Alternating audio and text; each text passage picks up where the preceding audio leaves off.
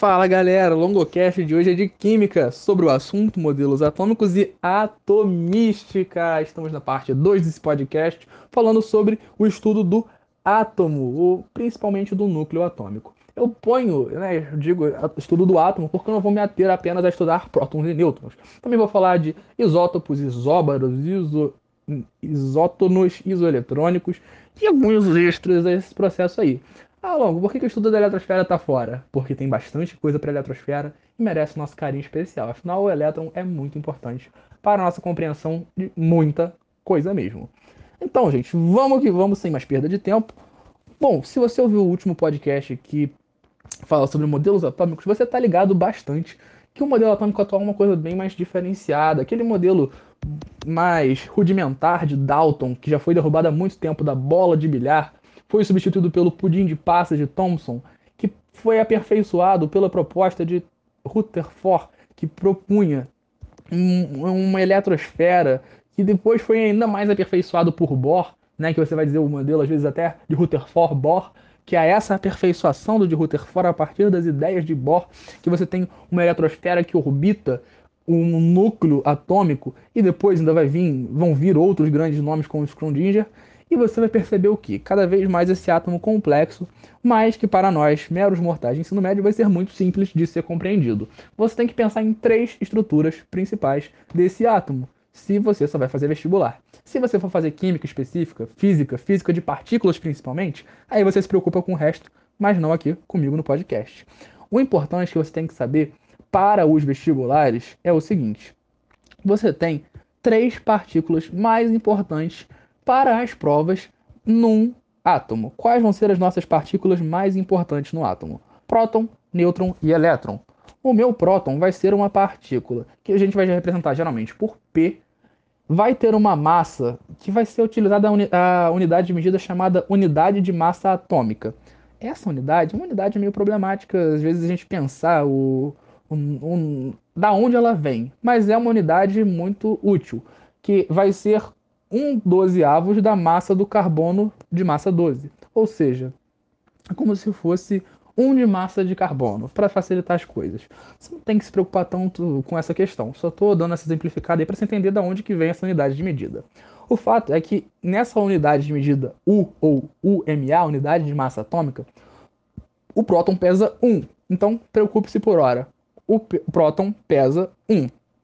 O próton vai ser uma partícula de carga positiva. Longo, por que, que o próton tem carga positiva? Por causa do, dos quarks que o compõem. Você vai ter dois quarks up e um quark down.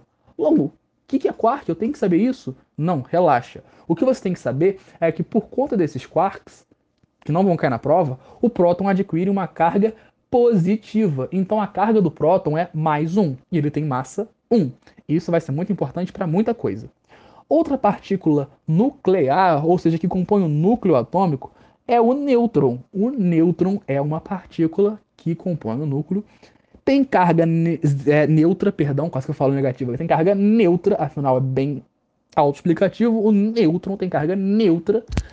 E por que, que ele tem carga neutra? Justamente pelo mesmo motivo do próton. O próton tem carga positiva por causa dos quarks que o compõem e o nêutron também. A diferença é que o nêutron é composto por dois quarks down e um quark up.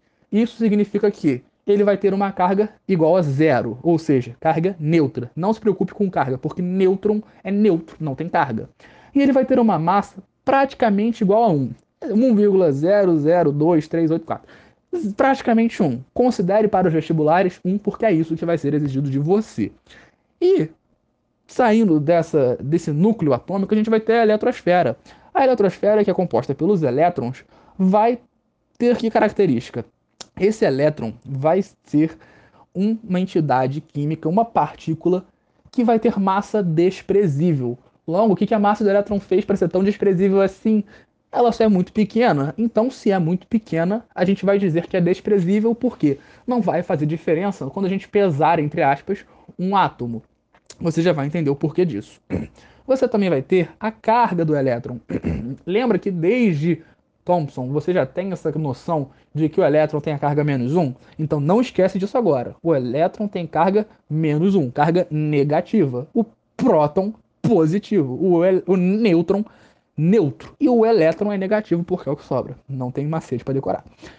E quando a gente tem essa noção clara sobre quais são as partículas, as entidades que compõem, né, assim, é, esse átomo especificamente, a gente pode pensar um pouco melhor na situação né, de alguns conceitos um pouquinho diferentes, um pouquinho importantes, um pouquinho muito importantes para os nossos vestibulares. Né? Assim, eu acabei de entornar água, fiz uma bela lambança, mas o que nos importa nesse momento é o número atômico. Longo, o que quer dizer número atômico? número atômico corresponde ao número de prótons de um átomo. Por que, que o número de prótons vai ser tão importante? Porque o número de prótons é o que caracteriza um átomo. Um átomo de hidrogênio é um átomo de hidrogênio porque ele apresenta um próton. Se ele tivesse dois prótons, ele não seria hidrogênio. Perfeito? Deu para entender? É uma parada muito simples. Se tem um próton, é um hidrogênio. Se tem dois prótons, não é um hidrogênio, é um hélio. Se tem três prótons, é um lítio. E por aí vai. Não tem que se preocupar muito com isso. O que, que eu quero dizer com isso? O próton vai ser a entidade, vai ser a partícula que vai nos caracterizar qual é o átomo. Eu estou falando de que átomo, de que elemento, entre aspas, de que entidade que eu estou falando? Eu estou falando de um hidrogênio, ou seja, de um átomo de hidrogênio, o elemento hidrogênio. Então, quando eu falo disso, eu estou me preocupando com o número atômico. Por isso que o número atômico vai ser correspondente ao número de prótons, porque ele vai identificar, a gente pode chamar de qualidade do átomo. Ou seja, é a quantidade de prótons, porque é, a quantidade, é justamente a quantidade de prótons que caracteriza que eu estou falando de determinado elemento, de determinado átomo. Perfeito? Entendido? Então a gente já pode compreender que Z vai ser a letra que vai ser utilizada nos cálculos para representar esse número atômico. E bom, um detalhe importante é que o átomo, no seu estado elementar, é eletricamente neutro. Ou seja, se o átomo está no seu estado padrão, elementar, basicão da natureza, ele vai estar eletricamente neutro. Pensa comigo, se você já ouviu de física sobre eletro, eletrostática, você sabe disso. Para ser neutro, tem que ter o quê? Cargas positivas e negativas que, se somadas, equivalem a zero. Ou seja, se próton tem carga que vale mais um e elétron carga que vale menos um, a minha quantidade de prótons obrigatoriamente tem que ser igual à quantidade de elétrons. Isso se ele estiver eletricamente neutro. Se ele estiver eletricamente carregado, eu tenho que tomar cuidado com isso daí. Porque se ele tem uma carga de mais um, o elétron é uma partícula que tem carga negativa. Então, se a carga é mais um, ele perdeu um elétron. Por quê? Se ele perde o que é negativo, ele fica mais positivo. Se ele ganha um elétron, ele vai ficar menos um. Por quê? Menos um. O elétron é negativo, é menos. Vem um menos pra, junto de mim, eu que estou zero, menos, fico menos um. Deu para entender? Deu para pegar? Tranquilaço, não. Isso vai ser muito importante quando a gente for falar sobre ligações químicas. Ligações químicas trabalha muito com esse conceito. Então, se liga, se prepara, porque isso vai ser importante. Outro conceito que é importante para nós é o conceito de número de massa. O número de massa, na realidade, vai ser calculada a partir da soma da quantidade de prótons e nêutrons existentes no núcleo de um átomo. Traduzindo, quando eu pego o meu átomo e eu olho para as massas de cada elemento que constitui ele, o elétron tem carga desprezível, então ignora a carga, e perdão, ignora a massa do elétron para essa conta. Eu quero saber quanto que o meu átomo pesa, então eu vou levar em conta o que deve ser levado em conta.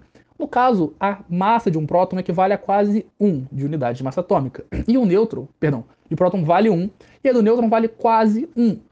Ou seja, o que, que eu estou querendo dizer com isso? Eu tenho o nêutron, que vale 1, o próton, que vale 1. Então eles têm uma certa equivalência em relação às suas massas. A partir do momento que eu observo isso, eu deduzo o quê? A massa do meu átomo, ou seja, o número de massa, que também é representado pela letra A do meu átomo, vai ser calculado a partir da soma entre a quantidade de prótons e a quantidade de nêutrons. Deu para entender? Então se liga nesse detalhe. A quantidade de prótons é ao mesmo tempo que a quantidade de prótons o número atômico. Lembra do que eu acabei de falar. Se a quantidade de prótons é igual ao número atômico, nas fórmulas em geral vai aparecer como A é o meu número de massa. Então A é igual a Z, porque Z é o número atômico que está representando a quantidade de prótons nesse caso, mais N, sendo N o meu número de nêutrons. Então se liga nisso. A massa é igual a prótons mais nêutrons. Basicão, de boaça, tranquilão, Passando, a gente pode observar o que? A gente tem uma simbologia geral por isso daí. Você, indo lá no Instagram do LongoCast, você desliza a tela que você vê um modelinho bonitinho que eu fiz aí para você observar que a simbologia em geral, cuidado, a simbologia em geral de um determinado elemento vai ser dada por a letra ou a sigla que caracteriza esse elemento na parte superior esquerda. A indicação especificamente da massa, do número de massa, A, por isso que está um Azinho aí. Embaixo, no canto inferior esquerdo, o Z, que vai representar o número de prótons, ou no caso, o número atômico do elemento, que caracteriza que esse elemento é esse elemento. E você, no canto superior direito, você ainda vai observar a questão da carga. carga? Sim, lembra que eu falei? Se ele tiver com algum desequilíbrio em relação à quantidade de elétrons, ele vai estar carregado, ou positiva ou negativamente. A carga vai ser, em geral, representada aí. Por que, que eu estou falando tanto em geral? Pode ser que uma questão maldosa coloque o número de massa embaixo e o número de prótons em cima, ou o número atômico em cima. O que isso quer dizer? Como é que eu percebo essa artimanha?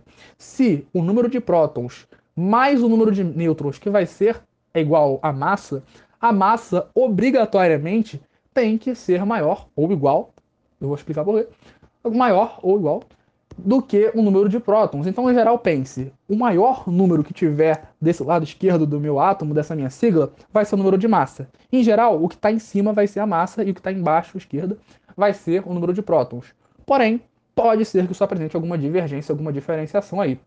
Então, é muito importante a gente observar isso com cuidado, porque pode ser uma pegadinha de uma questão. Bom, o que, que a gente trabalha enquanto elemento químico? Um elemento é um conjunto de átomos de um mesmo número atômico. No caso, quando a gente fala de hidrogênio, a gente está falando dos átomos que são. Que, perdão, do, dos, é, dessa, desses átomos de hidrogênio, né? Quando a gente fala sobre isso. No caso, é um pouco meio estranho a gente pensar nesse conceito de maneira à parte. Em compensação, é importante a gente ter noção clara desses conceitos. Dessa diferença, por exemplo, entre átomo e molécula.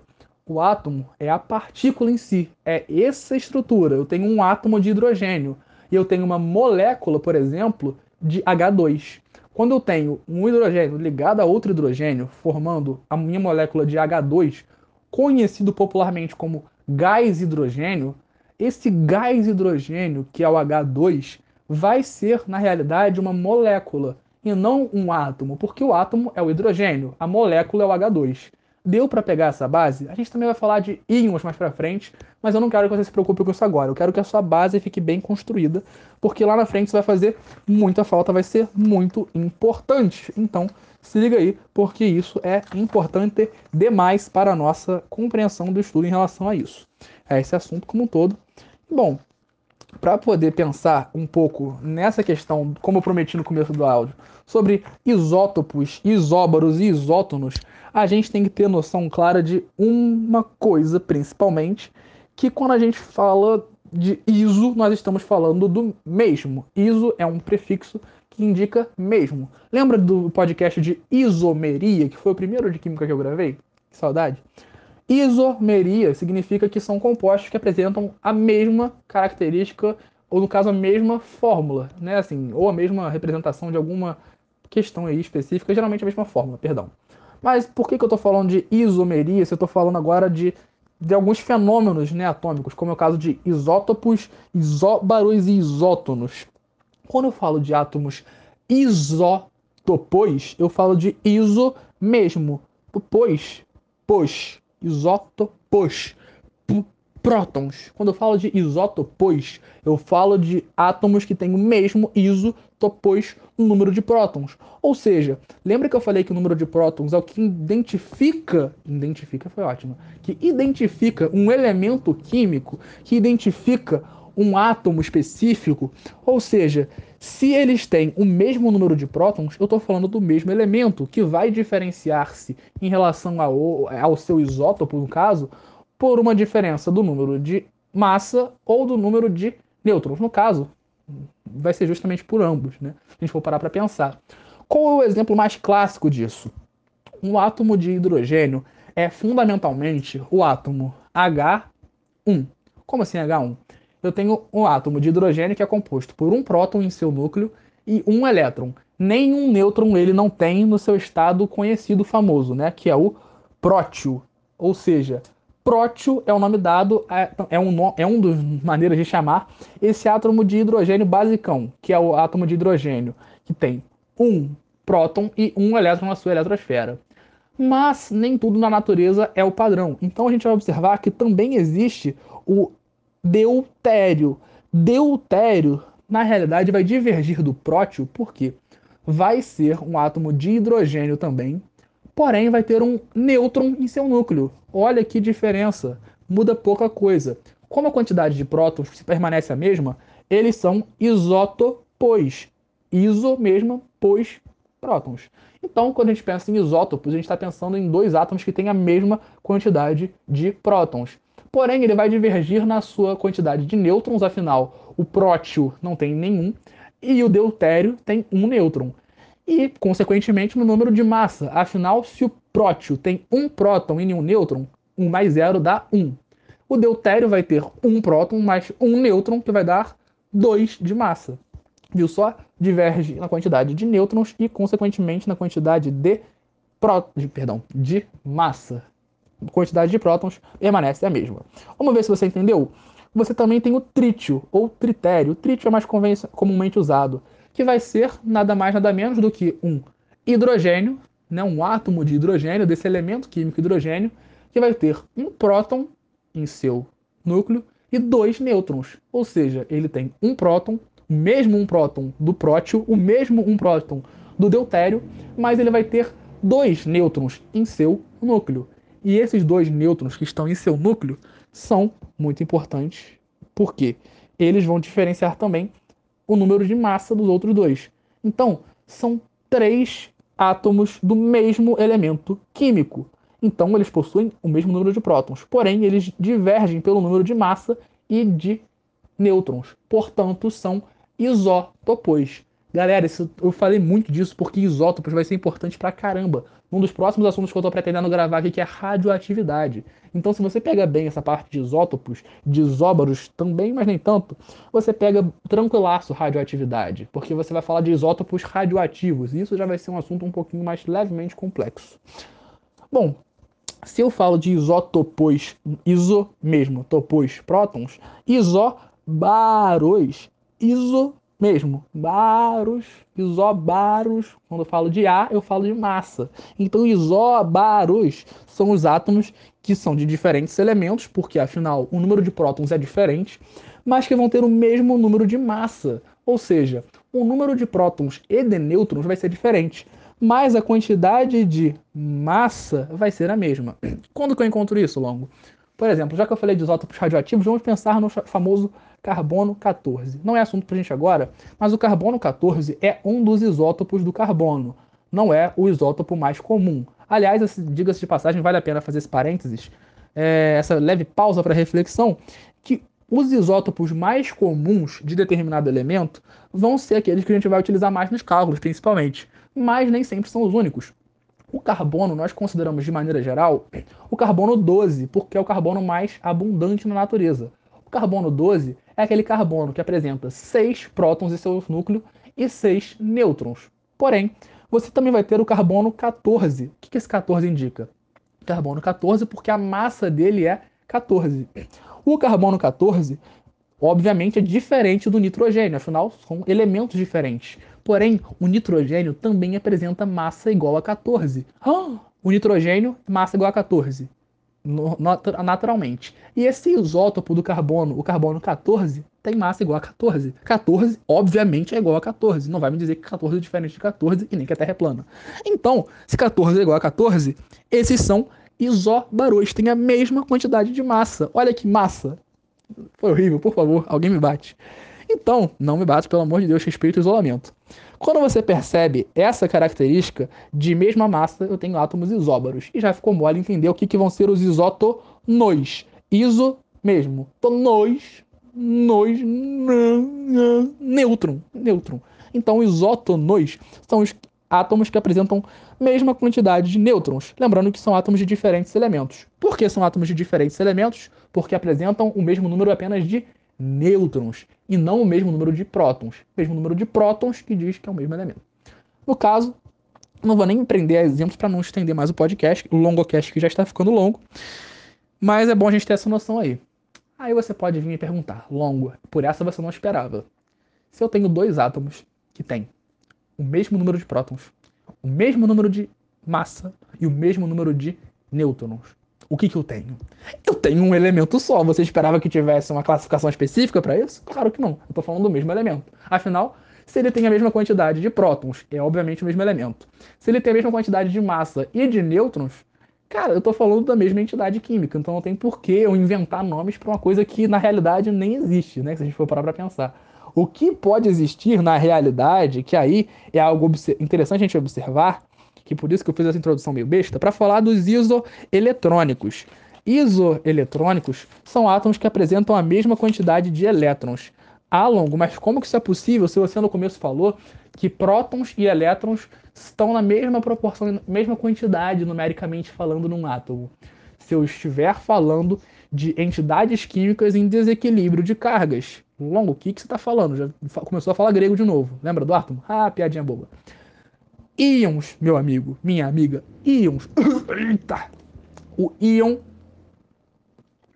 vai ser simplesmente nada mais, nada menos do que uma entidade química, uma espécie química, que tem um número de prótons diferente do número de elétrons. Ou seja, se prótons e elétrons são eh, possuem a mesma carga, só que em sinais opostos, o número de prótons, por exemplo, vamos falar do alumínio. Estou pensando do alumínio porque o alumínio tem 13 prótons ou seja, 13 cargas positivas. E se ele estiver eletricamente neutro, ele tem 13 elétrons, ou seja, 13 prótons mais mais 13 elétrons que são menos 13 mais menos 13 dá zero. Matemáticazinha aí de boaça. Agora, se esse meu átomo, de, de, esse meu íon, né, de alumínio, perder, ceder três desses elétrons, eu vou estar o quê? Eu vou estar observando que ele vai ter 13 prótons, porque ele, ninguém pode ceder prótons, afinal a força nuclear forte é muito forte, de fato, é ela que vai manter a coesão, até porque é um pouco inconcebível pensar, né, assim, no, em você ter um átomo que tem cargas apenas positivas no seu núcleo, não era para eles se repelirem, é claro, mas você tem os nêutrons para estabilizar e você também vai ter aí justamente a questão da força nuclear forte garantindo essa coesão. Só um comentário bacaninha. É, então, o que, que a gente vai estar pensando? Se ele cede 3 elétrons, ao invés de ter 10, perdão, 13 entidades negativas, ele vai ter apenas 10 negativos. Então, 13 positivo mais menos 10. Ou seja, eu tenho mais 3. Se eu tenho mais 3, o que, que eu estou falando? Eu tenho uma íon, um íon de carga mais 3. Se ele tem mais 3 de carga, ele é um cátion. Por que cátion? Porque ele é positivo. Se ele é um íon positivo, ele tem carga positiva, ou seja, ele cedeu elétrons e ele é um cátion. É a classificação. Então, é, a gente pensa justamente nessa questão do dele ter cedido elétrons e isso vai ser importante para a gente pensar justamente é, nessas entidades que são os isoeletrônicos. O que eu quero dizer com isoeletrônicos? Porque, pensa comigo, vamos lá na tabela periódica. Tabela periódica dos elementos vai ser muito importante para a gente observar os elementos de maneira geral. Nela você vai encontrar exatamente essa classificação. Então, olhando na tabela periódica, se o meu alumínio está apresentando agora 10 e não mais 13 elétrons, qual é o átomo que vai apresentar um número atômico 10? Vai ser um átomo que vai ser aqui. É, perdão, me perdi na tabela periódica. Enfim, não precisa saber qual vai ser esse átomo. Ah, não faço questão também. Tabela periódica está demorando para carregar aqui. Mas o que eu estou querendo dizer com isso? Vocês me desculpem porque não colaborou aqui, internet.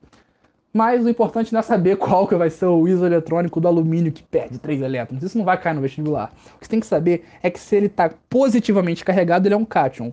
Ah, longo, mas e se ele tiver ganhado dois elétrons, por exemplo? No caso, o alumínio não vai fazer isso. Vamos pensar no oxigênio, que tem essa possibilidade. Por exemplo, se o oxigênio recebe dois elétrons, ele vai ficar carregado negativamente. Por quê? Ele tinha uma quantidade, recebeu dois, então ele vai ficar carregado com menos dois. Ou seja, ele é um íon negativo. Ou seja, íon negativo a gente chama de ânion. Ânion é um íon negativo. E galera, isso também vai ser importantíssimo para baterias. O estudo das baterias que vai ser mais para frente, porque eu ainda não é, vou poder ter essa possibilidade de gravar isso por hora, porque é um assunto muito denso, muito complexo. É uma parada importantíssima para nosso estudo de, de química, de física, porque cai nos vestibulares bastante. E baterias, muitas funcionam a partir desse conceito. Você associa cátodos e ânodos, ou seja, compostos né, que vão ter essas características de cederem elétrons e outros de receber elétrons. É um raciocínio meio esquisitinho se a gente for parar para pensar assim de maneira simples, mas é um é lindo, é lindo se a gente for parar para pensar de maneira mais aprofundada. Então, bom, aparentemente esse foi o nosso estudo do átomo é, enquanto uma entidade e agora a gente vai começar no próximo na próxima parte do podcast nosso estudo sobre a eletrosfera, os níveis, números quânticos principais, níveis, camadas, subníveis eletrônicos, o famoso famigerado diagrama de Pauling. Nossa, tudo isso você acompanha no próximo LongoCast. Espero você, porque nele você vai poder completar esse seu estudo inicial sobre atomística. Muito obrigado e até a próxima, até daqui a pouquinho. Valeu!